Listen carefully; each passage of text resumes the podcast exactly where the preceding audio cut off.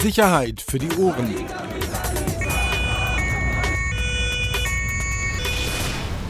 Der Podcast aus Berlin.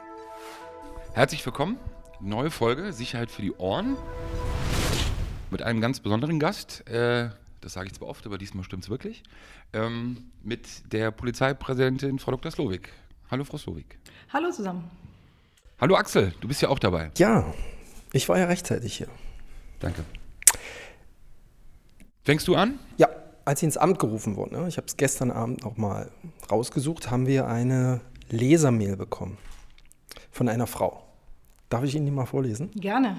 Für mich, die immer mit männlichen Kollegen in einer Behörde gearbeitet hat, ist das Aussehen der Frau sehr gewöhnungsbedürftig. Die Frisur ist einfach albern und für eine über 50-Jährige auf einer Arbeitsstelle in einer Dienststelle auch nicht angebracht und schon gar nicht unter männlichen Kollegen. Pferdeschwanz oder Knoten mit oder ohne Pony, aber doch nicht diese Frisur. Großer Gott, wie kann man so herumlaufen? Haare waren bei Ihnen ein sehr spezielles Thema. Kennen Sie das? Das kenne ich bisher nicht. Ähm, das habe ich wahrgenommen, ja. Ähm, ähm, kann das auch so stehen lassen. Ich glaube, ähm, mit solchen Bewertungen muss man in so einem Amt umgehen können. Ähm, und bin durchaus auch sonst gelegentlich, und das hat man ja dann auch im späteren gesehen, durchaus gelegentlich mit Pferdeschwanz, äh, mit dort weniger, aber auch zu sehen. Durchaus, ja. Zeigt aber immer noch, wir haben einiges vor uns in dieser Gesellschaft, dass sich Menschen über solche Themen echauffieren oder debattieren und auch noch Frauen? Ich weiß ich nicht. Ja, vielleicht auch ja, Frauen, weil sie damit sich auch mehr noch beschäftigen. Ja. Wie gesagt, ich habe das wahrgenommen und ähm, zur Kenntnis genommen, ein bisschen geschmunzelt und ähm, ja. Aber mal anschließend daran, die Behörde ist es ja gewohnt. Äh, Frau Koppers war ja auch lange in, in Führungspositionen in dieser Behörde. Merken Sie das noch oder in den ersten neun Monaten Ihrer Amtszeit, dass es als Frau was anderes ist? Spielt das für Sie eine Rolle oder spielt das eigentlich in der Führung dieser Behörde gar keine Rolle? Also das spielt, äh, spielt, für mich bisher in der Führung dieser Behörde wirklich keine Rolle. Ich glaube wirklich dadurch, dass hier eine Vizepräsidentin und ja teilweise eben auch stellvertretende Präsidentin über längere Zeit interimsmäßig schon ähm, aktiv war, ähm, ist das kein neuer Punkt mehr hier. So, fortschrittliche Behörde. Absolut. Ähm, Social Media wollten wir. Das war nämlich gleich das Erste, weil wir hatten im Vorgespräch schon kurz uns drüber unterhalten. So was denn jetzt mit Ihrem Account? Äh, der ist komplett weg ähm, oder Ihr eigener, Ihr eigener angelegter? Twitter-Account. Twitter-Account. Mein eigener Account, genau, ja. den haben wir geschlossen, weil wir gesagt haben, es ist sinnvoller, zielführender, wenn ich gemeinsam mit dem Social Media Team Twitter, weil ähm, ja auch, um es irgendwie zu beantworten, auch Fragestellungen schneller zu beantworten, als ich das vielleicht könnte, ja, fanden wir das so sinnvoll und haben das äh, im Grunde so für uns gelöst. Spielt denn Social Media ansonsten für Sie privat eine Rolle? Also ist es Informationsgewinnung oder welche Art ist das? Es ist Informationsgewinnung, es ist natürlich Kommunikation, es ist Austausch natürlich in einem hohen Maße, ja, auf jeden Fall. Ja. Du bist ja ein großer Freund der Social Media Abteilung hier auch des Hauses. Und ich gucke da bei den Kollegen hier im Haus auch immer sehr genau hin. Äh, gucken Sie da auch manchmal rein, so auf Instagram, wie sich Ihre Mitarbeiter präsentieren? Also Nein, das muss ich ehrlich sagen, das mache ich, das mache ich nicht. Okay. Ja, fehlt mir auch die Zeit, aber würde ich auch nicht tun, rein, äh, das ist nicht mein Verständnis von, von Führung, ja.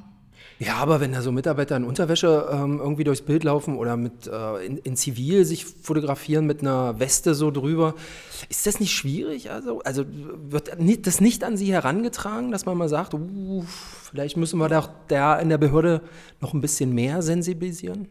Also das ist immer wieder mal Thema hier am Tisch. Ja, ähm, gerade ja, es gibt manchmal Ausnahmefälle, aber ähm, im Prinzip trennen wir schon privat von dienstlich ähm, so es einfach noch im angemessenen Umfang ist. Und ich glaube, da muss man in Berlin etwas offener sein als vielleicht in anderen Städten und den gerade den jungen Leuten ein bisschen mehr zugestehen. Es gibt Grenzen, ganz klar, und die diskutieren wir immer wieder mal hier am Tisch.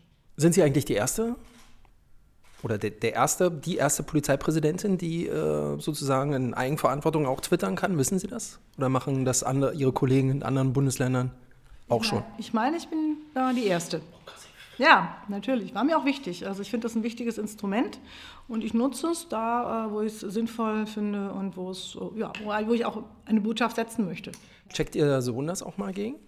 Klar, der checkt es immer gegen. Checkt er auch uns mal gegen, was Rosberg und Lier so absondern immer mal und kommt dann nach Hause und ist auf 180 und sagt, Du glaubst nicht, was die wieder verzapft haben. Ne? Also der ist überall unterwegs. Diese junge Leute sind Social Media, 19-Jähriger, überall unterwegs. Ja, äh, echauffiert kommt er eigentlich nie, sondern eher, dass wir uns so unterhalten. Ja. Wie heißt sie nochmal? Helena, Paula? Helena, unsere Helena. Helena. Wir haben das mal in einem, ähm, einem unserer letzten Podcasts kurz ja auch thematisiert. Ist ja schon auch wirklich sehr fortschrittlich. Wo läuft das Instagram? Ist, glaube ich. YouTube. YouTube. YouTube, Instagram aber auch. Ja. Ich musste aber einen Punkt mal ansprechen, den hatte ich da auch in unserem Podcast, der mich verwirrt hatte. Und zwar, dass, dass hier auch dort schon dann Medienkritik geäußert wurde. Also es gab einen Beitrag von ihr, wo es dann um das Thema Polizeiakademie ging und eben auch dann gesagt wurde, naja, die Öffentlichkeit oder die Medien würden ja sehr schlecht über die Polizeiakademie sprechen wo ich so ein bisschen den Eindruck hatte, ich wurde danach eines Besseren belehrt, aber ich hatte so ein bisschen den Eindruck, dass das schon auch so ein bisschen gewollt war. Also dass es jetzt nicht frei, wirklich komplett freie Stücke waren, dieser Frau, das zu äußern, sondern dass es auch so ein bisschen zu so einer Politik gehörte. Kommen dann nämlich nachher noch auf dieses Beispiel aus der Zeit. Ähm, oder ist das Zufall aus Ihrer Sicht? Also wissen Sie, wie hoch der Einfluss ist zum Beispiel bei diesem Projekt? Können die Protagonisten da wirklich komplett frei sich äußern oder ist da schon auch so eine Behördenlinie? Also ich kenne keine Behördenlinie, ja, die äußern sich da frei. Äh, auch Helena tut das. Ja, ähm, ich kenne die Äußerung nicht mal von ihr, muss ich sagen. Ja, ähm, habe ich jetzt nicht mitverfolgt, dass sie das geäußert hat. Ähm, aber sie äußert sich da frei und selbst. Ja, wir, ähm, wir haben im Moment eher äh, einen anderen Gesichtspunkt, was, äh, was Helena angeht, dass wir wirklich ein bisschen fürsorgerisch darauf achten müssen, dass sie nicht zu sehr hier in, in das Mediengetriebe reingezogen wird. Ja, weil sie ja immer noch unsere Schülerin ist an der Schule und äh, auch entsprechend da ja gefordert ist. Das ist für mich, wenn ich es kurz noch sagen darf, äh, das, das beste Beispiel so, wenn man so überlegt, so ein paar Jahre zurück, wenn man auch äh, mit, mit Kommissariatsleitern oder Dezernatsleitern Interviews führen wollte, sind die oftmals nicht genehmigt worden, also mit der offiziellen Begründung, man wolle keinen Personenkult. Ich kann mich noch damals erinnern an Frau Greichen, äh, als es um das Thema Kinderschutz und, und Kindeswohl ging, äh, hat man irgendwann gesagt, man führt auch keine Interviews mehr, weil man eben nicht den Fokus auf diese einzelnen Behördenmitarbeiter ziehen will. Und das ist ja durch so etwas wird das ja ich will nicht sagen komplett gedreht, aber das ist ja schon so, wie Sie sagen, auch fürsorglich, man muss aufpassen, ist ja schon ein, eine sehr Fokussierung auf eine Person. Ähm, wird das in diesen Bereichen sind das Einzelfälle oder will man auch insgesamt als Behörde wirklich offener und auch mit mehr Gesichtern vielleicht nach außen auftreten in Zukunft? Ich glaube, das tun wir schon. Also ich denke schon, dass wir deutlich offener ohnehin auftreten. Ähm, dafür stehe ich auch, ähm, auch was Pressearbeit angeht. Ähm, ich hoffe, das hat sich schon bemerkbar gemacht, dass wir äh, deutlich schon versuchen, transparent äh, zu sein, auch im Gespräch zu sein ähm, und äh, uns offen zu zeigen. Ja, klar. Ähm, allerdings Personenkult, und das ist in der Tat ein Thema. Das können wir nicht zulassen aus fürsorgerischen Gründen. Bei jüngeren, aber auch bei lebensälteren Kollegen nicht. Ja. Können Sie verstehen, ähm, dass wir als Medien so Behördenkommunikation auf Social Media ein bisschen kritisch sehen? Ja. Also es gab ja zuletzt, ne, wir, es war, glaube ich, eine, eine, breite Berichterstattung über das Thema als äh, Polizeimeldung. Vielleicht für die, die es nicht mitbekommen haben, es gab einen Fall, einen Einbruch, einen versuchten Einbruch, oder war es dann ein Einbruch, Herr Kablitz, äh, der hier mit am Tisch sitzt, muss man dazu sagen, der Pressesprecher, der flüstert, braucht er nicht, können ruhig dazwischen reden. Versuchter Einbruch und der wurde dann so ein bisschen ausgeschmückt durch, sagen wir mal so, durch das Social Media Team. Es wurde eine Geschichte ähm, ersponnen drumherum, die zwar wahrscheinlich wahr im Kern war, aber da waren halt Details, wo wir, glaube ich, die Hauptstadt, die alte, die etablierte Hauptstadtpresse gesagt hat, Leute, bis hierher und nicht weiter. So geht's, so geht's eben nicht. Können Sie das nachvollziehen? Also jetzt mal abgesehen davon, dass Sie natürlich auch eine Konkurrenz sind und mittlerweile ja fast boulevardesk auch arbeiten in Überschriften und äh, wie auch immer. Aber ist bei Ihnen da auch dieses Bewusstsein, dass wir da durchaus kritisch hingucken? Also grundsätzlich ähm, finde ich die Social-Media-Arbeit der Polizei Berlin wirklich ausgesprochen gut. Ich meine auch, dass wir da Spitzenreiter sind in Deutschland. Ähm, bei Da sind Sie getrieben jetzt auch mit, ne? Sie wollen es ja auch bleiben. Naja, Nein, Sie, ich glaube, wir testen sind, aus jetzt. Sie na, müssen immer mal vorlegen, sonst könnten Sie das ja auch machen wie andere Bundesländer oder wie die Bundespolizei und ganz sachte und auf äh, USBV im Straßenverkehr hinweisen. Aber das machen Sie ja nicht, sondern Sie gehen ja, Sie testen ja durchaus ganz, ganz viel Sachen. Genau, aber ich glaube, weil wir einfach, ohne jetzt zu arrogant klingen zu wollen, in dem Gebiet schon deutlich weiter sind. Deutlich weiter und natürlich an einem anderen Punkt stehen. Ja? wenn Sie die Breite ansehen, in denen wir in Social Media aktiv sind, äh, ist das eine ganz andere Breite als andere Polizeien. Das hat sich hier so entwickelt. Ähm, das gehört auch sicherlich auch zu Berlin. Das ist auch äh, Berlin, eine Stadt, die sowas auch fordert, ja, hier äh, an der Spitze zu stehen. Und in der Tat, ja, es gibt immer mal andere Formate. Und ähm, Sie haben jetzt das Facebook-Format angesprochen. Das war, das war Facebook, Facebook ja, aber es erinnert mich aber auch. Ähm, also ja, ähm, es gibt dann immer wieder Dinge, ich denke, Social Media muss schnell sein, muss natürlich auch gucken, dass es immer wieder was Neues anbietet. Und äh, 100 Mal ist es richtig gut und dann gibt es ein, zwei Mal, da ist es eben nicht so gelungen. Ja, das, glaube ich, gehört auch zu Social Media. Ja. Dass es für Polizeireporter schwierig ist, das kann ich mir schon vorstellen. Klar, weil wir ja die guten Nachrichten zu einem erheblichen Teil ohnehin schon selbst rausbringen sozusagen an die Öffentlichkeit und ähm, teilweise genau. auch die schlechten Nachrichten. Ja, die Betonung liegt auf die guten Nachrichten. Ja, ne? aber auch die schlechten, sagen, ne? äh, wo wir natürlich sozusagen ihnen wenig Raum lassen, was zu entdecken, ähm, im Sinne von Enthüllungsjournalismus, weil wir mit vielen Dingen auch einfach dann proaktiv rausgehen und sagen, gut, äh, dem stellen wir uns, das bekennen wir. So wie heute, ne? Schüsse hier äh, drüben am Parkplatz äh, und ähm, Deshalb ja. machen wir es nur gibt noch keine, Podcast. Es gibt, keine, es gibt bis jetzt noch keine Polizeimeldung dazu. Das lag vielleicht daran, dass Herr Kablitz bei mir war. Nein. Ähm, ich denke, da gibt es aber auch jetzt äh, nichts zu enthüllen. Zum Beispiel, das darf man soweit sagen. Unser Kenntnisstand ist, dass es eine psychisch erkrankte Person war. Ähm, und ja, aber, das, also, aber trotzdem wurden Schüsse abgegeben oder ein Schuss abgegeben und äh, Beamte wurden wieder verletzt. Ähm, das meine ich mit, wenn Sie sagen, wir wollten halt schnell äh, nach vorne raus, auch mit unangenehmen Nachrichten, so ist es ja nicht. Ich glaube, das geht halt so in eine Richtung und da wären wir halt glaube ich, sehr. Da gucken wir halt kritischer hin. Ne? Das ist auch in Ordnung. Also wenn Sie in dem Punkt kritischer hingucken, äh, dem stellen wir uns auch. Also ich glaube, das ist äh, in der Tat, Social Media ist ein Stück weit auch immer Try and Error, ja, und dass man äh, versucht, äh, Dinge eben ähm, zu gestalten und äh, ja, wenn Sie da Kritik haben, sind wir da auch offen. Herr Kablitz wollte was sagen. Willst du ihm mal das Mikro hinreichen? Herr Kablitz, wollten Sie was sagen zu dem? Äh hat alles erzählt? Gut, ich achte ja nur auf die Geste. Also ich sehe das ja anders als du. Ich, ich sehe das ja nicht als Konkurrenz, weil das für die Leute ja auch klar ersichtlich ist, wer der Absender ist und dadurch auch, ähm, glaube ich, auch ganz anders daran gehen. Bin aber da auch ähnlicher Meinung, dass es, glaube ich, schon den Fokus eher gibt auf den positiven Nachrichten, was einerseits nachvollziehbar ist und andererseits, wie soll man das auch als Behörde sonst machen? Also mit, im negativen Bereich gerade. Lassen wir uns mal auf ähm, Ihre Amtszeit kommen und auch das Thema nochmal Rolle der Medien das Zeitinterview. Wir haben es ja eben gerade schon mal kurz im Vorgespräch angedeutet. Ich musste echt eine Passage, die ist mir so im Kopf geblieben, ähm, wirklich mehrfach lesen. Sie haben ja schon kritisiert, dass sozusagen Veränderungen, positive Veränderungen auch äh, durch behördliche Entscheidungen, siehe Alexanderplatz, so habe ich das jedenfalls dort gel gelesen, ihnen in den Medien auch nicht ausreichend gewürdigt wird.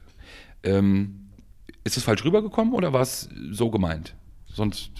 Also ich glaube, bei den Zeitinterviews einiges falsch rübergekommen. Die Überschrift, mit der war ich auch nicht so wirklich äh, glücklich. Ähm, aber das ist eben so, das gehört zu Journalismus. Ganz kurz, haben Sie es nochmal gegengelesen? In groben ja. Die Überschrift ist aber. Ja, die äh, Überschrift ist klar, aber ja. Sie kriegen es ja meistens nochmal zur Autorisierung. Ja. ja. Also das war da. Das muss man an der Stelle ja auch mal dann sagen. Das, ne? kann, das ist richtig. Okay. Genau, autorisiert war es. Ähm, es ist nicht so zu verstehen, dass ich zu wenig positive, ähm, positives Feedback von den Medien äh, sehe, sondern ich, mir geht es auch gar nicht um Medienschelte, mir geht es einfach nur darum, dass ähm, die Medien sich ähm, ihrer Rolle vielleicht immer wieder nochmal ganz bewusst werden, diese verantwortungsvolle Rolle. Ähm, da, wo die Medien den Scheinwerfer drauf richten, ist das Thema drauf, da entsteht ein Meinungsbild für einen wahlberechtigten Bürger. Ähm, und äh, diese Verantwortung, ähm, die ist sehr groß und ähm, die, macht, die macht ein Bild. Ja? Und äh, wenn ich Polizei dann immer wieder, ich spitze jetzt etwas zu, als Verlierertruppe darstelle, dann bewirkt das was in der Gesellschaft. Angefangen von weniger Attraktivität als Arbeitgeber bis hin zu sehr auch wieder pointiert, ähm, Gewaltbereitschaft gegenüber Polizisten, auf jeden Fall mangelnder Respekt und damit wirklich noch mehr Regelverstöße. Ähm, und, und da habe ich so Sorge und da möchte ich eigentlich nur appellieren, dass man wirklich bewusst hinguckt. Und sie haben natürlich, das wissen sie auch alle selbst, aber das ist für mich nochmal so, dass man sich immer bewusst macht, auch eine große Verantwortung für Sicherheitsgefühl äh, der Bevölkerung in dieser Stadt. Ja, und ähm, wenn dann, wie auch geschehen schon, Beispiel Hardenbergplatz, äh, im Mai letzten Jahres, meine ich, war es, berichtet wird, ähm, da gibt es große Unsicherheitsgefühle, die Leute haben Sorgen, weil sich da eine Situation entwickelt hat, die ist neu gewesen, die war neu. Ja. Wir haben vermehrt arabische Jugendliche gehabt, äh, Straftaten, wie gesagt, nicht vermehrt, aber Unsicherheitsgefühl. Wir tun was. Ich habe gesagt, wir bestellen da bitte mobile Wache tagsüber und nachts äh, äh noch, ein, noch einen Gruppenwagen hin. Und dann kommt drei Monate später wieder, bezogen auf Mai, ja, der Hardenbergplatz ist ja so problematisch.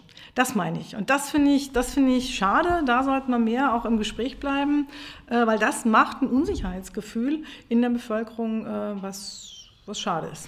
Aber genau, ganz kurz, Rossi, aber genauso gut schreiben wir ja schon auch über Geschichten, die funktionieren. Ne? Das muss man ja auch mal sagen. Ne? Also wie oft habe ich auch äh, Kollegen von Ihnen begleiten dürfen, ob das auf dem Alex war, am Cotti oder wie auch immer. Und da schreibe ich ja durchaus dezidiert auf, was funktioniert und was nicht funktioniert. Ja, also dieses Ganze, wir würden uns halt nur auf Themen stürzen, die nicht funktionieren. So ist es nicht. Und nochmal, man darf nicht vergessen, Sie nehmen uns, und da knüpfe ich noch mal ganz kurz an das andere Thema an, Sie nehmen uns mit Ihrer Berichterstattung auf Social Media natürlich auch viele Punkte auch schon weg, die wir früher alleine berichtet hätten. So, also guckt man natürlich nach anderen Themen, die nicht von Ihnen nach außen verkauft werden. Und dann bleibt jetzt auch nicht mehr so viel übrig. Ja, genau. Also das, deswegen habe ich ja auch vorhin gesagt, ich habe Verständnis dafür, dass Sie das kritisch sehen, weil die positiven Nachrichten machen wir schon selbst. Ja? Und es ist wirklich ein Balancegrad. Und woran ich aber nur appellieren will, es ist keine Medienschelte per se, sondern sich immer wieder dieser Verantwortung bewusst zu sein. Ja? Auch bei Überschriften. Wenn ich Polizei insgesamt oder die PA, die Schülerinnen und Schüler und Lehrer insgesamt ähm, in ein Bild rücke, äh, bis bei den Schülerinnen und Schülern alle äh, äh, sind irgendwie äh, faul, kriminell, ja. Das finde ich schwierig. Stichwort Großfamilie ja. haben Sie vergessen. Oder Unterwanderung. Unterwanderung, ja. Und alle sind unterwandert. Ich glaube, und Sie können das ja auch. Also ich habe das ganz oft schon gesehen, Sie können, also das können Journalisten, man kann das differenzieren. Und es gab auch schon tolle Geschichten, wo es sehr differenziert wurde, wo dann eben der eine PA-Schüler wirklich dargestellt wurde, als der hat ein Unternehmen gegriffen, ja. Und ja, ist auch, wie soll man sagen, dann selber schuld, ja, als Einzelfall. Was ich nur ganz schwierig finde, weil ich das auch erlebe, ich habe mit den Schülerinnen und Schülern zum Beispiel an der PA gesprochen, mit allen Klassensprechern aus allen Jahrgangsgruppen. Ähm, die, die, also das, das sind zum allergrößten Teil sind das hoch engagierte, tolle junge Leute, die für ihre Stadt wirklich was bewegen wollen. Ja, sehe ja? ich auf Instagram auch. Ja, und äh, die fühlen sich getroffen davon. Die fühlen sich getroffen davon, die fühlen, haben den Eindruck, sie sind in der, in der Berliner Gesellschaft bei den Bürgerinnen und Bürgern, unterstellt ihnen jeder, dass sie klauen, dass sie, was weiß ich, äh, ähm, kriminell sind, faul sind, ähm, dumm sind, weil die Tests so einfach sind. Also da Differenzierung und die Verantwortung auch zu sehen für diese jungen ähm, Leute, auch für die Lehrkräfte, ja, und dass das auch an der ähm, Polizeiakademie ähm, Kolleginnen und Kollegen vielleicht unterwegs sind, äh, wo man sagt, ja, müsste man vielleicht nochmal anders gestalten, äh, den Unterricht oder was auch immer. Natürlich gibt es sowas. Ja, das gibt es überall. Und natürlich haben wir auch Schülerinnen und Schüler, wo wir sagen, mit denen sind wir nicht einverstanden. Klar. Und dass Medien dann pointiert, auch übertrieben, auch zugespitzt berichten. Aber äh, mein Appell wäre einfach ähm, zum einen, wie gesagt, genau hingucken, bitte, bitte nicht ganze Gruppen und schon gar nicht die Polizei als solche ähm, äh, in, in, in global schlechtes Bild drücken, gesellschaftlich. Das wäre eigentlich ein großer Appell und eben auch mit Blick auf die Verantwortung gegenüber den Bürgern, ähm, Sicherheit so ähm, darzustellen, wie sie sich auch darstellt. Aus ihrer Sicht natürlich als Medien, ja. Da muss, ich finde es ein ganz wichtiges Thema, Verantwortungsbewusstsein, äh, weil in der Tat, also spielt das ja für uns eine Rolle, muss da aber in zwei Punkten, und das ist nämlich für mich Alexanderplatz, und das zweite wäre nämlich auch der Punkt Clankriminalität, so als Überbegriff. für mich so diese Paradebeispiele, wo ich finde, dass es gibt ja auch eine Verantwortung äh, dem Bürger gegenüber seitens der Politik, aber auch seitens der Polizei. Und wenn wir da den Alexanderplatz nehmen, will ich nur entgegensetzen, über Monate gab es eben Berichterstattung über zunehmende Straftaten am Alexanderplatz ohne dass in dieser Phase jetzt wirklich dort etwas getan wurde. Dann ist diese Ermittlungsgruppe irgendwann gegründet worden. Dafür musste aber eine andere Ermittlungsgruppe ja auch aufgelöst werden, EG Heide. Ähm, bisschen Ärger ja auch intern, glaube ich, Thema Flickschusterei.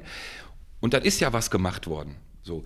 Also da ist ja auch eine Verantwortung. Also das heißt, das per se Berichten über Straftaten oder über negative Entwicklungen seitens auch am Alexanderplatz. Und ich weiß noch, wie damals die, das Echo war von Polizei oder auch Innenverwaltung am Anfang. Na, das ist ja auch übertrieben und, und man würde ja auch sozusagen ein Gefühl der Angst äh, erzeugen. Und dann Monate später werden ja Maßnahmen sozusagen durchgeführt, dann fragt man sich natürlich schon, naja, also klar haben wir eine Verantwortung, aber salopp gesagt, ihr habt auch eine Verantwortung. Also dann, das ist so ein bisschen so, so ein bisschen veralbern. Also erst nach dem Motto, sowas gibt es nicht, wie bei der Clankriminalität, sage ich Ihnen ganz ehrlich, finde ich das noch extremer. Da gibt's, da waren die Reaktionen äh, auch seitens von manchen Senatoren, die bei der Runde bei Herrn ähm, Geisel dabei waren, äh, gerade aus dem Justizbereich, äh, die noch kurze Zeit vorher so getan haben, als ob es kein Problem gäbe. Und dann auf einmal kämpfen alle im Fünf-Punkte-Plan dagegen. Das ist, also das, vielleicht verstehen Sie das auch, aber da, das ist so etwas, wo man auch sagt, also ganz ehrlich, schwierig. Also ich verstehe, was Sie meinen. Ich war bei, dem, bei der Entwicklung des Alexanderplatzes, war ich noch nicht hier, das äh, will ich gar nicht als Ausrede benutzen, ja, ob ich vielleicht auch da, damals gesagt hätte, na, die Zahlen reichen noch gar nicht und es ist, es ist noch gar nicht so furchtbar, kann ich, nicht, kann ich im Moment nicht sagen. Ja. Äh, aber die Rolle verstehe ich natürlich auch, äh, den Scheinwerfer sozusagen auf den Punkt zu richten, wo wir sagen, hier sehen wir ein Problem in der Stadt und äh, damit auch Politik und auch Polizei äh, vielleicht zu bewegen, etwas zu tun. Die Aufgabe äh, sehe ich auch. Ja. Und zu Clankriminalität, äh, wenn wir dazu übergehen wollen, sozusagen thematisch, ähm, sagt, also ich, ich sage ganz sicher nicht, äh, dass nichts passiert ist, ganz im Gegenteil. Also für mich ist es so, es war ein Schwerpunkt auch der letzten Jahre, ja, der Arbeit der Polizei Berlin, ja, die Bekämpfung ähm, arabischer krimineller Strukturen ähm, und auch sonstiger äh, äh Regelverstöße. Das war ein Schwerpunkt, ganz klar. Äh, es wurde, ist auch viel passiert die, ähm, die 71 Immobilien, die eingezogen wurden, das wissen Sie genauso gut wie ich, das waren ja keine Erfolge der letzten Wochen und Monate, das sind Dinge, die sind über Jahre, Verfahren, die sind über Jahre gelaufen und dergleichen gibt es mehr. Ja.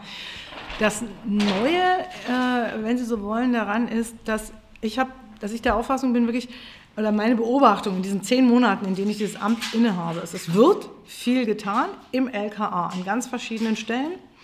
Äh, wir haben äh, ganz äh, tolle ähm, Einrichtungen, die nur wir haben als Bundesland, wie phänomenbezogene Streifen ja, in diesem Milieu. Das sind Zivilpolizisten, die wirklich im Gespräch sind mit Familienmitgliedern aus arabischen Strukturen. Ja.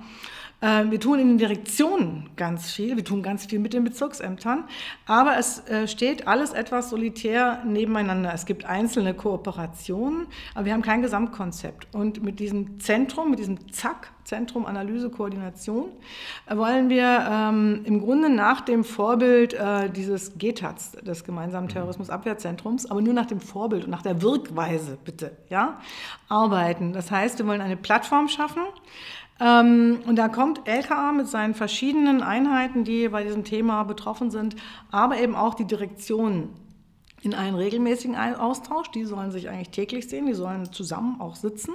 Ja? Äh, und die Direktionen, die Vertreter aus den Direktionen sind wirklich in der Funktion Verbindungsbeamte. Ja, also sie sind nicht äh, Personalressource fürs Landeskriminalamt, um dort bessere Arbeit zu ermöglichen, sondern sie sollen im Grunde die Schnittstelle zur Direktion bilden. Ja, sie sollen eigentlich tagtäglich reinholen aus den verschiedenen Direktionen, was habt ihr für Erkenntnisse, was habt ihr gesehen, mit welchen Phänomenen müsst ihr euch gerade beschäftigen, ähm, wen habt ihr in welchen Zusammenhängen erlebt. Also alles, was es an Informationen gibt, rein zu transportieren. Dort wird es dann gesammelt und ausgewertet und werden eben auch Maßnahmen gemeinsam entwickelt das klingt, wenn Sie das sagen, klingt das so wahnsinnig geplant und so wahnsinnig auch so wirklich professionell am Reißbrett. Mein Gefühl ist, sage ich gerade an dem Punkt, ist ein anderes. Natürlich gibt es absolut professionelle Strukturen, Sie haben es auch gesagt, ob es die Brennpunktstreifen sind, ob es wirklich auch die, die Fachkräfte im LKA sind, aber auch in den einzelnen Direktionen. Ähm, aber mein Eindruck war in dem Bereich jetzt nicht in der Vergangenheit, dass es trotz all der Ressourcen wirklich ein konzerniertes sozusagen Vorgehen gab, eben auch so diese Konzentration auf die eigenen Ressourcen und wirklich jetzt lass uns mal schauen, was wir machen können, sondern gerade auch bei diesem Thema so ein Stück weit, ähm, ich will nicht sagen von, von den Medien, sondern schon auch ein Stück weit eher von der Öffentlichkeit getrieben. Jedenfalls von den Zeitpunkten her, als Herr Geisel dann auch eben auch auf die Idee kam oder es dann diese Zusammenkunft gab in Berlin, äh, dass, dass Senatoren sich zusammensetzen, Sie mit dabei waren, die Zusammenarbeit verbessert werden soll, Finanzen, Ordnungsämter, Polizei.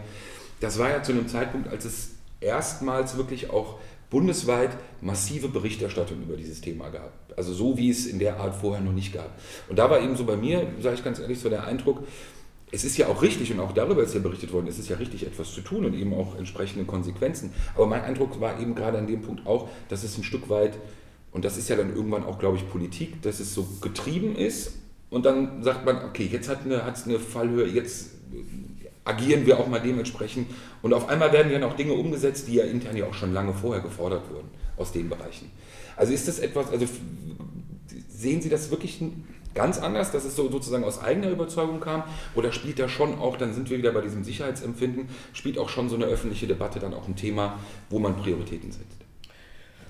Also ich kann für die Politik schlecht sprechen, ja, möchte ich auch gar nicht. Ich kann nur sagen, für mich waren schon sag mal, der, der Mord am Flugfeld Tempelhof und auch der Überfall auf den Geldtransporter, das waren ganz neue Qualitäten ja, aus polizeilicher Sicht. Also es gab immer mal, aber in dieser Dichte und es gab auch noch andere Vorkommnisse, das waren andere Qualitäten. Und äh, die haben mich bewegt, wirklich auch nachzudenken und mich auseinanderzusetzen und äh, mich zu fragen oder mich auch gemeinsam mit LKA, mit den Direktionen hinzusetzen, sagen, was tut ihr, äh, wer spricht mit wem, wie kommen wir besser in Austausch. Und da sind diese Ideen zumindest hier auch bei mir so gewachsen. Ja, also es war, und ich sage Ihnen ganz ehrlich, ich bin sehr, sehr froh, wenn der mediale Scheinwerfer weiter wandert. Ich möchte diese Arbeit nicht im medialen Scheinwerfer machen, ganz im Gegenteil. Äh, wir machen unsere Arbeit, wir bauen dieses Zack auf. Es gibt diese ähm, Koordinierungsgruppe OK, die dann sozusagen über die Senatsverwaltung hinweg versucht, noch deutlich mehr zu bewegen als bisher. Und äh, die Erfolge müssen uns recht geben. Aber der mediale Scheinwerfer, dass der sich verzieht, da haben sie bei uns ein bisschen Pech. Sorry, um mal, dann ist das, um das so. schon gleich mal anzukündigen. Dann ist das so. Hier zieht kein Scheinwerfer irgendwie äh, wohin. Also vielleicht verstehen Sie es falsch. Was ich meine ist, ich, ich ich brauche nicht jeden Tag eine Presseerklärung dazu, äh, was wir tun und was wir machen, äh, wie weit wir sind und was wir schon alles getan haben. Das meine ich damit. Ähm, wie gesagt, wir wollen Erfolge produzieren. Ich glaube, das ist in den letzten Wochen schon enorm deutlich geworden und das allein schon, weil der politische Rückhalt, und insoweit ist es wichtig, dass die Politik sich eingeschaltet hat, weil allein schon der politische Rückhalt ganz viel ähm, sozusagen ähm, ähm, ja, jetzt in die Wege geleitet hat. Ja? Äh, Kolleginnen und Kollegen sehen klar, da ist der Weg, die Politik hält uns auch den Rücken frei und, äh, und agieren in ihren Feldern, wo sie Experten sind. Ja. Gerade bei diesen Fach, das wollte ich nur kurz fragen, gerade bei diesen Fachthemen oder wirklich sehr speziellen Themen, ähm, wie machen Sie das eigentlich als polizeiferne äh, Person? Ähm, sich wirklich in diese Fachthemen einzuarbeiten? Also sind Sie so Kategorie Aktenfresser, der dann irgendwie wirklich liest und Lagebilder liest oder lassen Sie sich von Personen briefen und also wie genau. kann man sich das... Haben Sie auch diesen Polizeiaufnahmetest mal mitgemacht? So, um einfach mal so generell mal zu wissen, was wird eigentlich von meinen Mitarbeitern verlangt, äh, was ich möglicherweise auch gar nicht weiß. Sie meinen jetzt den also Akademie, genau, genau, so solche Sachen. Ja, so weit bin ich noch nicht gekommen, ganz ehrlich. Okay. Ich habe in meinem Leben diverse Tests durchlaufen. Polizeipräsidentin eine, ohne Aufnahme. Eine Vielzahl von Auswahlverfahren durchlaufen. Ähm, wie ich arbeite, ich arbeite überwiegend wirklich gerne erstmal zumindest durch mündliches Briefing.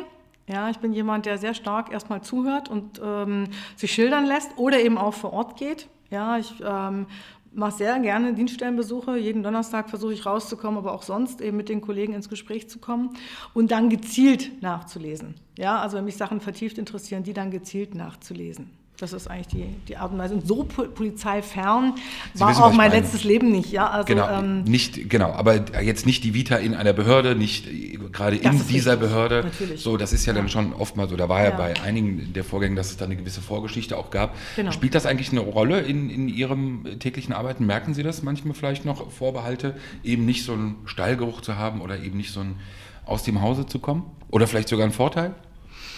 Ähm, also Vorbehalte merken tue ich nicht. Ich glaube, da ist auch jeder sehr freundlich gegenüber einer Präsidentin und auch entsprechend sensibel. Ja. Ähm, es mag sie geben, es mag sie natürlich geben, natürlich. Und Polizei Berlin hat 25.000 Mitarbeiter, da mag es einen gehörigen Anteil geben, der da Vorbehalte hat. Manche sagen mir, ja, sie finden es ganz gut, den freien und unverstellten Blick. Ja. Ähm, ich denke, es gab auch schon immer die Mischung, wenn Sie sich mal angucken, es gab immer die Mischung, ähm, einen Nicht-Polizisten und einen Polizisten in der Führung der Polizei Berlin.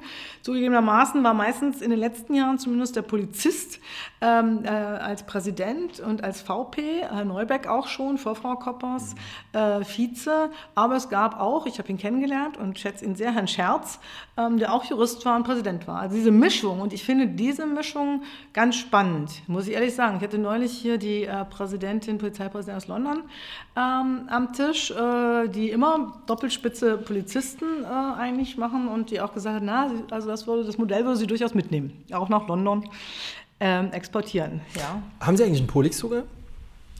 Ich habe keinen eigenen Zugang, nein. Aber die Möglichkeiten, sicherlich Sie mir könnten jemanden Informationen fragen. zu beschaffen. Ja. Ah, Sollte möglich sein, wahrscheinlich. Ähm, ich würde jetzt trotzdem nochmal auf das Tempelhofer Feld kommen. Wir haben es ja gerade angesprochen. Ähm, da sind wir nochmal beim Zeitinterview. Ähm, wir müssen das jetzt äh, ein für alle Mal klären. Gehen Sie da joggen? Und wenn nein, warum nicht? Haben Sie Angst, Frau Dr. Slowik? Also, ähm, ich gehe in dieser Stadt, weil es meine Heimatstadt ist, überall joggen oder bewege mich in jeder Form. Und durchaus auch alleine, ja? Also muss man auch, dass Sie haben alleine, keinen Personenschutz oder so Das würde äh, ich, dabei. ja, das, genau. Also ich bewege mich wirklich überall in dieser Stadt. Ich gehe auch in die Riga-Straße, auch aufs RAW-Gelände, auch an die Warschauer Brücke. Ähm, ich bin da überall unterwegs und ja, ähm, habe schon ganz ähm, äh, viele Dinge lesen dürfen über mich, dass ich in gepanzerten Limousinen mit einer Unzahl an stattlichen Männern natürlich an diesen gefährlichen Orten unterwegs äh, bin. Das ist nicht so. Ja, ich bin froh, dass Berlin so tickt, dass ich mich als wirklich freie Bürgerin hier bewegen kann. Ja, mein Gesicht auch überhaupt nicht so bekannt ist bislang, äh, dass ich nun dauernd angesprochen werde. Und ich tue das auch, ja, weil ich das vorher getan habe und ich setze das fort. Und ähm, ja, so ist das. Nein, reicht mir nicht. Äh, ge- Gehen Sie da drüben jetzt laufen oder nicht? Ähm, ich gehe auf dem Tempelhofer Flugfeld nicht joggen, weil, wenn ich am Platz der Luftbrücke bin, ich leider äh, 13, 14 Stunden am Tag anders eingebunden bin. Ja. Anstatt laufen zu gehen. Anstatt laufen zu gehen, ja. Das ist so und äh, das mache ich auch mit Freude, aber eben laufen gehen ist hier nicht angesagt. Zu der Geschichte äh, muss ich sagen, kann man nur sagen, ähm, da muss man genau hingucken, ja. Vielleicht ganz kurz noch einmal muss ich es erklären. Also es gab eine Berichterstattung darüber, ähm, äh, dass Sie gesagt haben, in kleiner Runde, nee, drüben auf dem Tempelhofer Feld gehe ich nicht laufen, weil da muss man als Frau sinngemäß jetzt Angst haben, da laufen zu gehen. Da ist so viel Kriminalität, da werde ich wahrscheinlich überfallen. So in die Richtung ging das. Einfach nochmal zum Erklären für die, die es nicht mitbekommen haben. Das ist sozusagen die Ausgangsfrage. Und äh, wie gesagt, das wäre sozusagen ähm, nochmal ein Appell an die Medien, auch ich weiß, äh, ja, Quellen vielleicht auch immer genau zu überprüfen. Also äh, das habe ich so nicht gesagt und das kann man auch sehr sozusagen ableiten auch schon. Äh, denn irgendwann am Ende des Tages kam, wurde deutlich, ja, äh, ich hätte das gesagt in einer Sitzung des Gesamtpersonalrates, des Vorstandes, ähm, an einem bestimmten Datum, nämlich den 19.12., nämlich zwei Tage nach Veröffentlichung dieses Zeitinterviews, ja, meine ich, so war das. An diesem 19.12. wäre in der Tat auch eine Sitzung gewesen, die hätte da stattgefunden, die findet nämlich regelmäßig immer zu einem bestimmten Datum statt. An diesem Tag just hat aber gar keine Sitzung stattgefunden, da war eben 19.12. Ich war auf dem Breitscheidplatz und danach in einem Symposium der Innenverwaltung zu diesem Thema. Also schon an der Stelle merkt man, da stimmte was nicht. Wie, wie, wie oft ärgern Sie sich so über so Berichterstattung? Ich meine, Sie verfolgen uns ja nun doch sehr äh, ausführlich äh, und gucken sich, glaube ich, wirklich alles an. Hauen Sie hier auch mal auf den Tisch? Also wackeln bei dem Kablitz dann auch mal die Ohren? Ähm, So und nicht. So nicht. Also stürmen Sie da unten in die Pressestelle und sagen, jetzt die volle, volle Offensive da drüben, Springer, Anhalter Bahnhof, die drehen alle durch. Äh, Also, ganz ehrlich, bei dieser Geschichte am Flugfeld, ähm, das, das hat mich sehr geärgert, weil es mit meiner, mit meiner Persönlichkeit nichts zu tun hat. Jeder, der mich kennt, weiß das eigentlich. Und, ähm, und weil es versucht, äh, Polizeibasis aus meiner Sicht von Polizeiführung zu trennen, mit was ja da ganz subkutan mitschwingt, ist, die da oben, ja, äh, die sogar Angst hat, vor die Tür zu gehen am Flugfeld, ja, und das fand ich perfide, muss ich sagen. Deswegen habe ich mich da sehr lange geärgert und habe auch eine ganze Weile gebraucht, sozusagen, um das äh, ad acta legen zu können. Ansonsten glaube ich wirklich, müssen Sie in diesem Amt, und ich kann das ganz gut, ähm, auch wegstecken können und durchatmen und weiter geht's. Ja. Ist ja spannender Punkt, wenn ich nur daran anschließe, nämlich das Thema Indiskretion. Ähm, war ja, Sie haben es ja gerade gesagt, 25.000 Mitarbeiter ist natürlich immer dann auch ein Thema, ist natürlich auch etwas, von dem wir leben, auch andere leben ein Stück weit ähm, wo es natürlich auch ein großes Spannungsfeld gibt, natürlich dann seitens Ihrer Behörde, unserer Arbeit. Aber es gab ja unterschiedliche Arten, wie auch Ihre Vorgänger mit diesem Thema umgegangen sind. Einige, die dann etwas mehr dahinter waren, sozusagen diese Indiskretion aufzuklären oder denen nachzugehen. Oder ist das etwas, wo Sie jetzt auch nach neun, zehn Monaten gemerkt haben, das ist auch irgendwie verschenkte Lebensmühe und verschenkte Zeit, die Sie auch vielleicht gar nicht haben, sich wirklich diesem Punkt zu äußern? Oder ist das schon etwas, wo Sie sagen, das stört mich wirklich und das, da müssen wir auch mal ein bisschen genauer hinschauen? Also natürlich stört es ein. Ja, natürlich stört es mich. Aber ich denke, da muss man wirklich die Dinge in den Blick nehmen, die, ähm, die, die wirklich ernst sind. Und das sind Dinge, äh, wo, wo Ermittlungsverfahren gefährdet sind. Ja, äh, wo es wirklich um Geheimnisverrat geht, also die, die nehmen wir auf jeden Fall in den Fokus. Wenn es mal eine Info für irgendwas vorab gibt oder manche Informationen, da bin ich wirklich der Ansicht, äh, wir appellieren zweimal, wir setzen auch den Appell natürlich fort, denn ähm, es, es, soll nicht sein und kann eigentlich nicht sein, aber ich muss mich auch der Realität stellen. Ja, wie gesagt, 25.000 Menschen, äh, der ein oder andere, ja, der, der erzählt dann eben nochmal was. Welche Möglichkeiten haben denn Mitarbeiter bei Ihnen, um auf Missstände hinzuweisen? Also natürlich auch anonym. Dass man hier anrufen kann und eine Mail schicken kann, ist mir alles klar. Aber welche Möglichkeiten hat man, man wenn man merkt, oh, hier läuft irgendwie was verkehrt? Wie, wie können die das Problem bekannt machen? Also zuallererst wäre mir natürlich immer schon lieb, wenn jemand das mit offenem Visier tut. Ja, also das wäre ja immer erstmal natürlich ähm, das, was ich mir wünschen würde. Ja, ja okay. Ja, okay. Äh, wobei ich gar nicht so weiß, also ich habe jetzt noch, wenn ich die Abschnittsleiter, die ich kenne, äh, mir angucke, weiß ich nicht. Ich glaube, den kann man sehr viel schon sagen. Aber wenn nun jemand dringend äh, den, den Wunsch hat, und das habe ich auch schon erlebt in den Monaten, dann gibt es immer noch die Möglichkeit, ganz klassisch, ganz alt, ja, einen Brief zu schreiben, auch anonym, ja, hatte ich auch schon. Ist immer ein bisschen die Frage, wie wir damit umgehen. Ja, äh, wenn es äh, Denunziation von Personen ist, ist es natürlich ganz schwierig. Wenn es Missstände gibt, ja, dann gucken wir dahin. Das hatte ich auch schon, ja, wo ganz klar gesagt wurde, hier und da, und dann haben wir da hingeguckt. Was ist denn mit diesem Blog zur Fehlerkultur geworden? Ich glaube, im Intranet gab es ja mal eine Zeit lang so diese Idee, ne, äh, mal zu gucken, ob man da was reinschreiben kann. Was ist aus dem geworden? Gibt es den noch? Wurde der abgeschaltet? Äh ja, aber diesen Blog, also die Geschichte zu dem Blog, ich glaube, die kennen Sie ganz gut. Ja, dass das ja. Kein Hörer kennt die. Kein Hörer kennt Kein sie. Hörer ah, kennt da, da, bin ich mir nicht so sicher, weil äh, ich glaube, ihre Hörerschaft äh, könnte ein Teil der Community sein, ja. Aber egal, also der Blog war aus, ähm, nicht so ähm, nicht so erfolgreich, äh, so wurde es mir berichtet, weil wirklich auch sehr viel Nichtsachliches kam. Ähm, weil es als Ventil genutzt wurde, was vielleicht auch wichtig ist, muss man auch drüber nachdenken. Ja? Braucht man so ein Ventil, aber es war schlicht wohl zu einem erheblichen Teil einfach nur Ventil. Es waren nicht konstruktive Beiträge. Ja? Ähm, der wurde abgeschaltet. Ja? Ähm, meine Wahrnehmung ist jetzt, äh, jetzt findet vieles in WhatsApp-Gruppen, Facebook irgendwo statt, ja, wo, wo intern Sie sind dabei, Sie sind dabei, ja. Sie sind dabei. Genau. Also mir gefällt das nicht so gut. Ich würde es gerne lieber intern diskutieren, ist auch klar, ja, unterschiedliche Rollen. Ähm, wir haben, sagen wir mal, für konkrete Krisen oder Konflikte, da haben wir natürlich unsere Instrumente, die nicht anonym sind, die kennt man. Ne? Konfliktkommission, psychologischer Dienst, Sozialbetreuung, also Diversity Management Büro. Äh, wir haben da wirklich sehr, sehr viele Möglichkeiten äh, zu beraten, Sozialbetreuung oder auch Polizeiseelsorge, katholisch, evangelisch. Also es gibt eine ganze Breite. Ja. Ähm, wir haben auch anonym, wenn Sie wollen, äh, Mitarbeiterbefragungen gemacht, unterstützt durch die FU Berlin in der Direktion 5, auch noch in einer anderen Direktion 6 ähm, und haben da, ähm, haben da auch viel aufgenommen. Ja.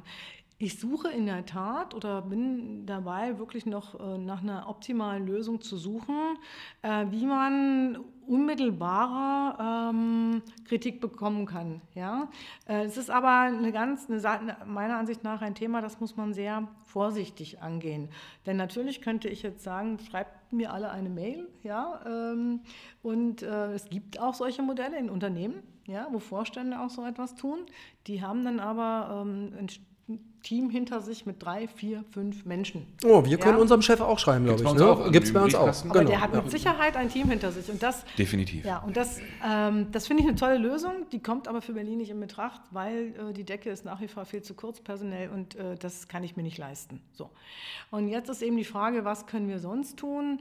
Äh, wir haben überlegt, ähm, ein Forum einzurichten, äh, themenorientiert, also Dienstzeiten, Liegenschaften, ja, das dann auch sachorientiert ähm, ähm, sachorientiert diskutiert wird und was dann auch betreut wird und auch moderiert wird. Ja, durch die jeweils sachlich Zuständigen. Also das ist jetzt im Moment eine Idee, aber ich bin da äh, wirklich noch suchend im Moment, das sage ich. Und solange das so ist, äh, versuche ich unmittelbar mit den Kollegen ins Gespräch zu gehen. Also wir versuchen jetzt in den nächsten Monaten zum Beispiel mal alle Dienstgruppenleiter, Abschnittsleiter, Direktionsleiter möchte ich zusammenholen. Ähm, zum einen direkt ein paar Botschaften geben, aber dann eben auch in kleineren Gruppen äh, zum Austausch äh, äh, die kommen zu lassen, aber eben auch selbst dort präsent zu sein für Fragen und Antworten. Also das ist im Moment noch so, ich nenne es mal die Krücke, ja, um äh, unmittelbarer ins Gespräch zu gehen. Suchend, Krücke ist jetzt vielleicht ein bisschen, Jetzt bin ich gespannt auf den Übergang, Herr bösartig, aber sagen wir mal, Umbruch ist ja wahrscheinlich vielleicht auch ein passendes Wort. Die Situation beim LKA, Landeskriminalamt, ist ja auch, ja, im Umbruch kann man glaube ich schon so ein bisschen sagen, oder mit einigen Baustellen versehen. Herr Stauf, LKA-Chef, war einige Monate nicht da, äh, ist glaube ich ja wieder zurück. Einige Dienststellen, die neu besetzt werden oder neu besetzt wurden. Ähm, über Herrn Steyhoff gab es viel Diskussion auch, ähm, auch, auch Berichterstattung dass es möglicherweise äh, für ihn nicht weitergehen würde. Nehmen Sie das, das Landeskriminalamt auch etwas als, sagen wir mal so, als Biotop, das wirklich jetzt auch so eine Art Baustelle ist, unabhängig von den Fähigkeiten, aber eben auch von der personellen Struktur, die es dort eben auch gibt, ähm, wahr oder sind das für Sie eher Dinge, die jetzt ganz normal sind und sich auch dann von selbst erledigen werden? Also personelle Wechsel, die einfach dazugehören auch. Also wie gesagt, generell gehören personelle Wechsel dazu, ja, Frau Porzuzek, und da bin ich ähm, sehr stolz drauf und freue mich, ähm, dass sie nun äh, die Direktionsleitung übernommen hatte, Direktion 1. Ja, dadurch ist eine Stelle frei geworden, ist klar, und da haben wir ein Verfahren und werden einen Nachfolger auswählen. Also insoweit ganz normale Entwicklung. Ähm, LKA ist äh, ganz andere Situation als bei der Schutzpolizei insgesamt, schon organisatorisch. Und ich bin zutiefst davon überzeugt, und das ist auch keine große neue Wahrheit, äh, jede Organisation äh, entwickelt sich ständig fort, muss sich fortentwickeln, muss sich immer wieder mal verändern, sie muss sich an die neuen Rahmenbedingungen anpassen. Das gilt auch natürlich auch für ein LKA. Und da muss man immer wieder beobachten und betrachten, äh, wo man hin müsste, wo man Schwerpunkte verlagert, wo man Organisationsstrukturen vielleicht auch nochmal verändern muss. Ja, sicher. Ja, das gilt auch für ein LKA. Ja. Sehen Sie da die nötige Bereitschaft auch? Oder gibt es vielleicht mehr Widerstand, als Ihnen lieb ist? Also, das ist auch wieder so. Ne? Das ist das größte Landeskriminalamt Deutschlands äh, mit äh, 3600 Mitarbeitern. Da gibt es solche und dann gibt es auch Leute, die natürlich mehr Beharrungsvermögen haben. Das ist nun mal so. Ja?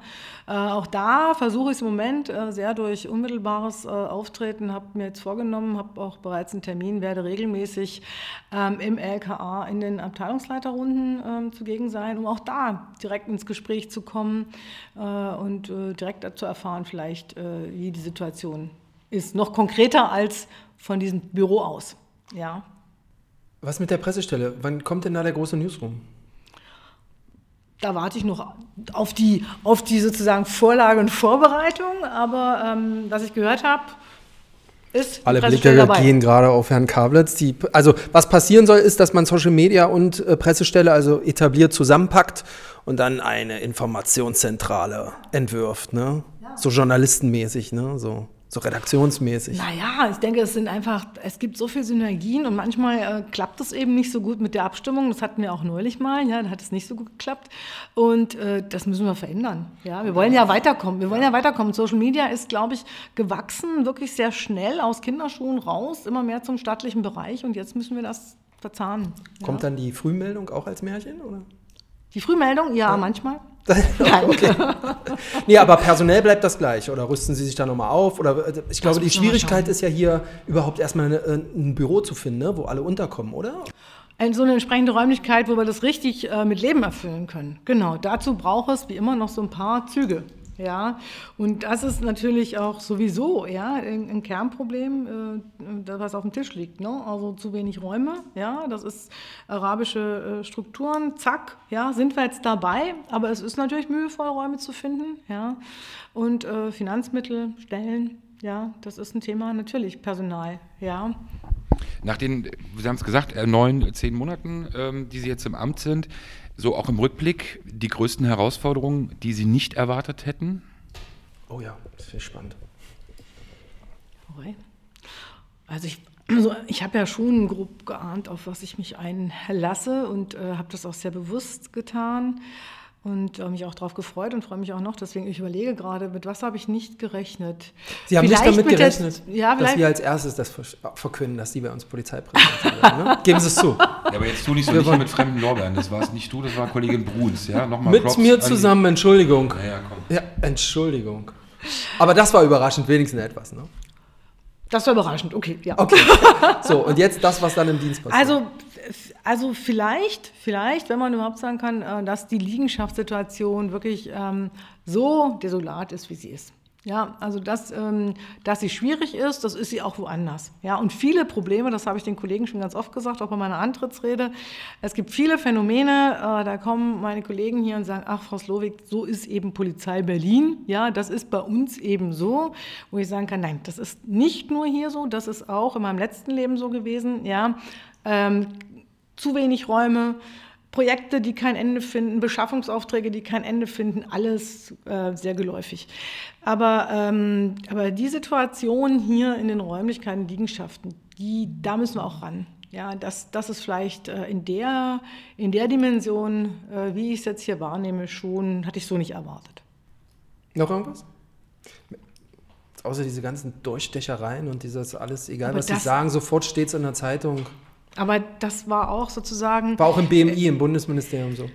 Auch da gibt es sowas, ja, auch da gibt es sowas. Natürlich gibt es sowas. von Politik noch Natürlich gibt es da, natürlich gibt es auch da sowas. Ja, also das hat mich nicht überrascht. Ja, und ähm, sag mal, was ich mir vorgenommen habe, war die intensive Zusammenarbeit mit den Gewerkschaften und Personalvertretungen. Und ich war ja schon mal acht Jahre im Land Berlin tätig, bekanntermaßen, und habe da schon mit Gewerkschaften intensiv zusammengearbeitet und wusste daher auch, dass das ähm, ja, interessant und äh, ja, immer wieder neue Facetten bietet, mit den Gewerkschaften auch unterwegs zu sein. Aber es, auch das macht mir Spaß, ja. Wurden Sie auch schon mal so richtig enttäuscht jetzt hier im Job? So richtig enttäuscht? Ja, wo Sie sagen, boah, pff, mein lieber Falter. Bisher nicht. Okay. Sind ja aber auch erst zehn Monate, ja. Bisher noch nicht. Ja. Und wenn Sie Status Quo jetzt eine Linie ziehen, Sie werden ja mit Sicherheit auch am Anfang für sich Pläne gehabt haben, wie Sie sich diese Amtszeit oder auch, auch Ihre Tätigkeit vorstellen. Haben sich die äh, Prioritäten oder das, was Sie auch für sich als Hauptanliegen sehen, haben die sich verändert? Und wenn ja oder wenn nein, das ist egal. Was sind wirklich jetzt nochmal Ihre größten Hauptanliegen, die Sie jetzt auch gerade vor allem kurzfristig angehen wollen? Liegenschaften haben wir, haben Sie angesprochen, ist natürlich nichts, was auch wirklich kurzfristig ja Nein, auch gar nicht. funktionieren das ist wird. ein dickes Brett, aber wir müssen Genau. es anschieben. Aber an kurzfristigen äh, Dingen oder an, an, an Zielen, die, die für Sie einfach auch ganz wichtig sind? Also das Ziel, was ich vom ersten Tag an benannt habe, das steht nach wie vor ganz vorne. Ja, Personal, Personalressource stärken. Ja, einmal durch Gewinnung, das ist ja hinlänglich immer diskutiert worden. Ähm, dann aber auch, indem ich das vorhandene Personal effizienter einsetze, Stichwort neue Technologien und die Lebensälteren mehr an Bord halte. Also dieser Dreiklang mit einem Bündel an Maßnahmen, das ist nach wie vor für mich wirklich prioritär. Äh, PA, wieder wirklich, wie soll ich sagen, da sind manche Fehlentwicklungen gelaufen. Mit Frau Knapp haben wir jetzt eine absolut überzeugende Führung. Wir ticken sehr ähnlich, auch unabgesprochen in der gleichen Richtung. Das ist mir wichtig, dass wir die PA, die Fehlentwicklung, die es da vielleicht gegeben hat oder sicher aus meiner Sicht gegeben hat, wieder zu beheben. Das ist ganz sicher ein Thema. Und schon, ja, äh, bei der Verbrechensbekämpfung, da hat sich eher der Fokus geschärft, da gebe ich Ihnen recht, damit bin ich am 10. April nicht angetreten, äh, wirklich schon auch im Blick auf die ähm, arabischen Clanstrukturen äh, nochmal deutlicher, natürlich neben islamistischem Terrorismus, der uns beschäftigen wird.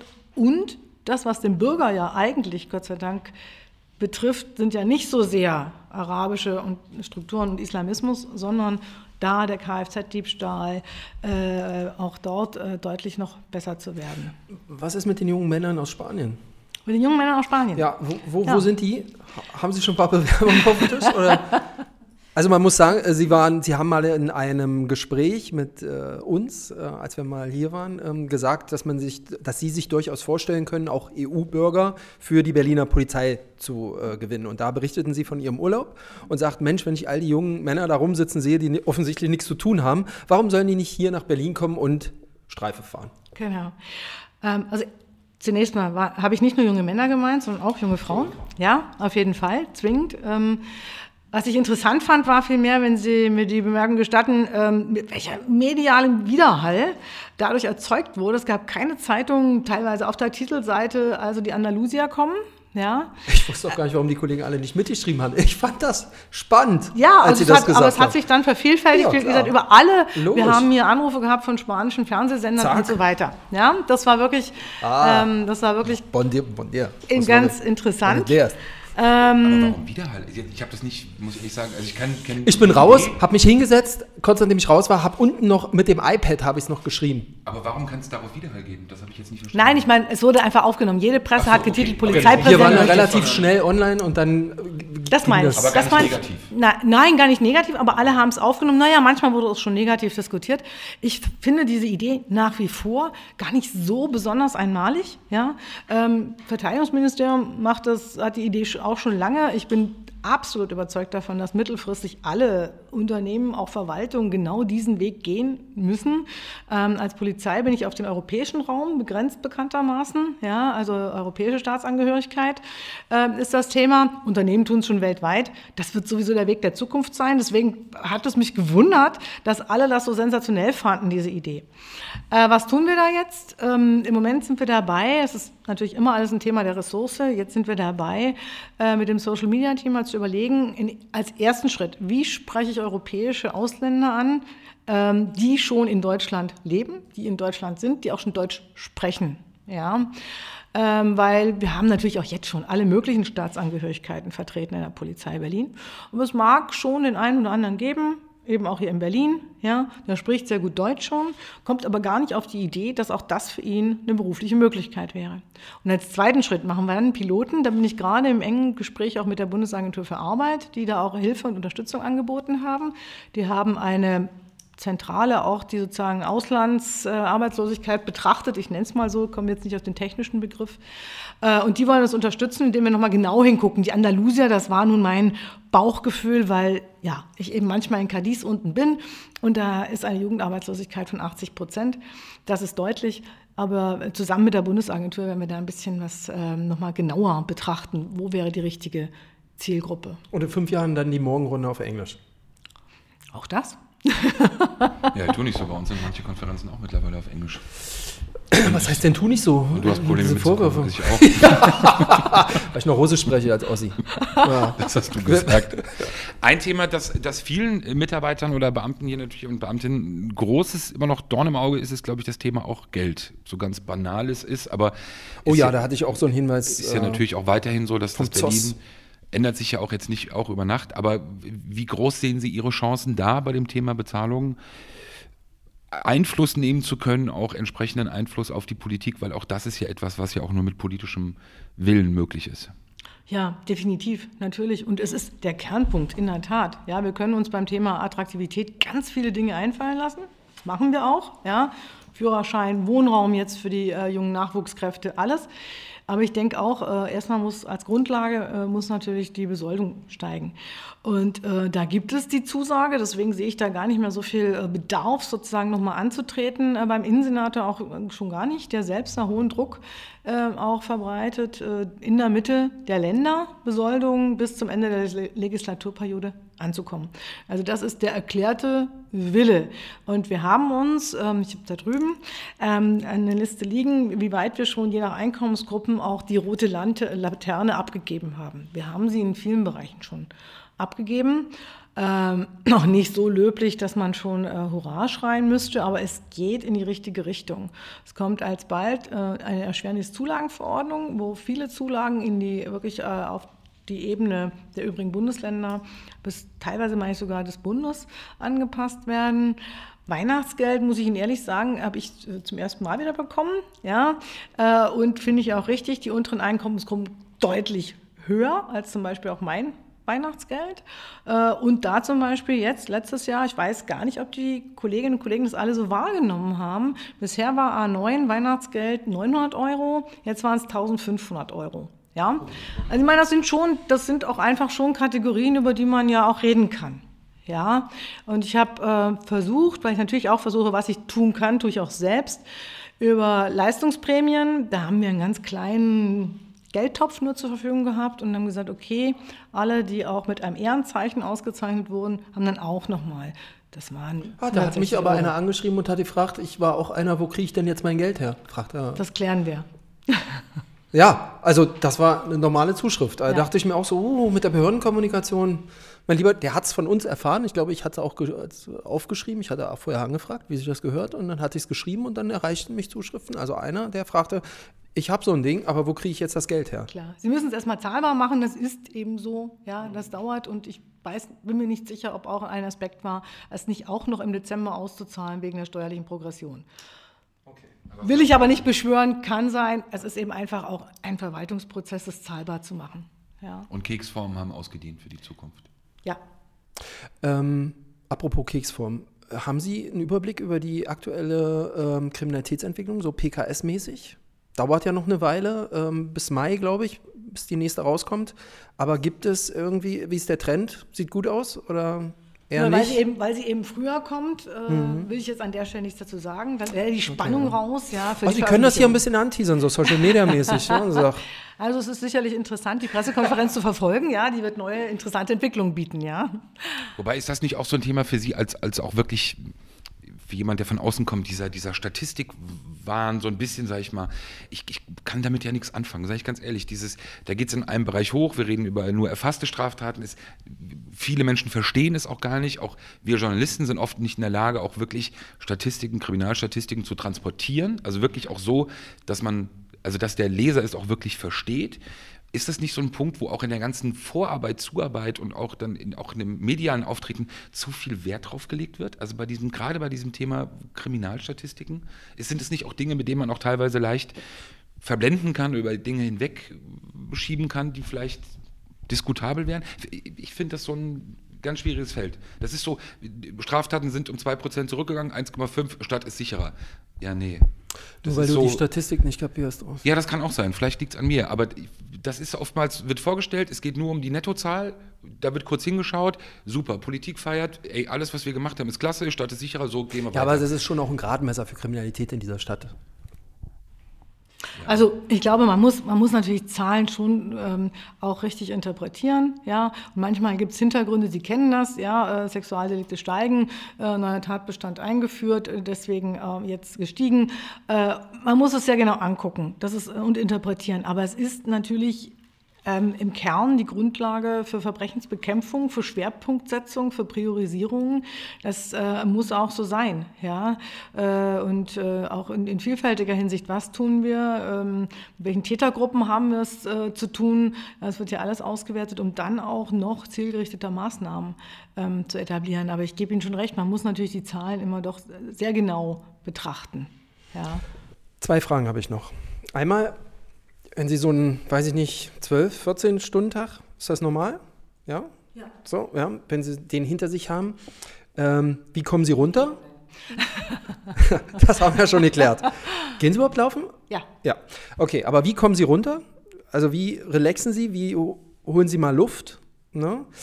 Und die zweite Frage wäre, gibt es ähm, eine Person, bei der Sie sich auch mal Rat holen, auch abseits dieser Behörde oder meinetwegen auch innerhalb der Behörde? Also gibt es irgendjemand eine Notfallnummer, wo man auch mal anrufen kann und sagt, Mensch, Ackmann, was mache ich jetzt? Oder irgendwie sowas? Also erstmal zur ersten Frage. doch wieder eingebracht hier. erstmal zur ersten, ersten Frage. Ähm, also wenn man hier nach 12, 14 Stunden rausgeht, ähm, dann ist ja sozusagen auch gar nicht mehr zeitlich so viel Raum. Oft. Ja, ähm, was ich versuche wirklich für mich als zeitlichen Raum zu schaffen, das sind aber enge Sequenzen, ist wirklich im Sport. Sport ist für mich absolut etwas, um Adrenalin abzubauen und so weiter. Ja, also das ist für mich ganz wichtig. Oder eben wirklich äh, mit der Familie, mit Freunden zusammen zu sein, spazieren zu gehen, draußen zu sein, ähm, solche Dinge. Das Rad zu fahren, ähm, ja, Das sind eigentlich meine Entspannungsmomente oder einfach auch beim Glas Wein zu sitzen und sich zu unterhalten. Ja, das sind eigentlich die Entspannungsdinge. Und Ratgeber, ja, also gibt es wirklich ähm, mehrere, gibt mehrere Anlaufstellen, ja, die ich jetzt hier alle nicht namentlich benennen möchte. Ja, äh, gibt es hier intern, ganz klar. Ja, äh, also denen Sie auch vertrauen. Ja, was ne? qua Natur der Sache, also natürlich so ist und so sein sollte, und es ist auch so, ist natürlich der Vizepräsident. Ja, natürlich ähm, ist das ein enger Vertrauter, der Stabsleiter, aber auch Herr Kablitz. Das sind, ähm, natürlich habe ich ähm, die Absicht gehabt, mit den äh, Menschen, die ich hier im Umfeld äh, sozusagen mir rangeholt habe, äh, die habe ich mir rangeholt, weil ich zu denen ein hohes Vertrauensverhältnis habe. Ja. Hat Herr Kablitz Ihnen zu diesem Podcast geraten? Ja, schon lange. Den wollte ich aber von Anfang an schon machen. Also ich habe sie ja schon lange gehört und da wollte ich schon lange hin. Das ist jetzt keine neue Idee gewesen. Das war schon zu Zeiten von Herrn Wenzel als Pressesprecher. Und privat natürlich definitiv äh, mein Mann. Den wird das jetzt freuen, das zu hören. ist aber so, ist auf jeden Fall jemand. Aber es gibt auch noch je, ein paar Menschen aus dem, sagen wir mal, polizeilichen Umfeld außerhalb der Polizei Berlin, wo man auch nochmal Themen erörtern kann. Was macht denn der Mann beruflich? Der ist an der Hochschule. Also ganz was. Ganz was anderes, ganz andere Thematik. Ähm, und das ist auch gut so. Als Dozent, also als, als Professor. Als Professor. Ja. Okay. Genau. Sehr schön. Das war's. Äh, ich hoffe, ja, wir haben ein paar Die Aufnahme Fragen. hat aufgenommen. Die Batterien haben gehalten. Also. Vielen Dank für das Gespräch. Herzlich Wirklich, gerne. Ähm, danke für die Offenheit. Wir haben versucht, ein paar Fragen auch aufzunehmen, äh, die die Hörer geschickt hatten. Ging natürlich nicht alle. Phrase, aber es hebe natürlich noch ganz viel weiter zu besprechen. Aber trotzdem vielen Dank für die Zeit. War jetzt fast genau eine Stunde. Reicht. Klasse. Gerne. Danke. Danke, Danke fürs Zuhören. Ciao. Tschüss. Sicherheit für die Ohren. Der Podcast aus Berlin.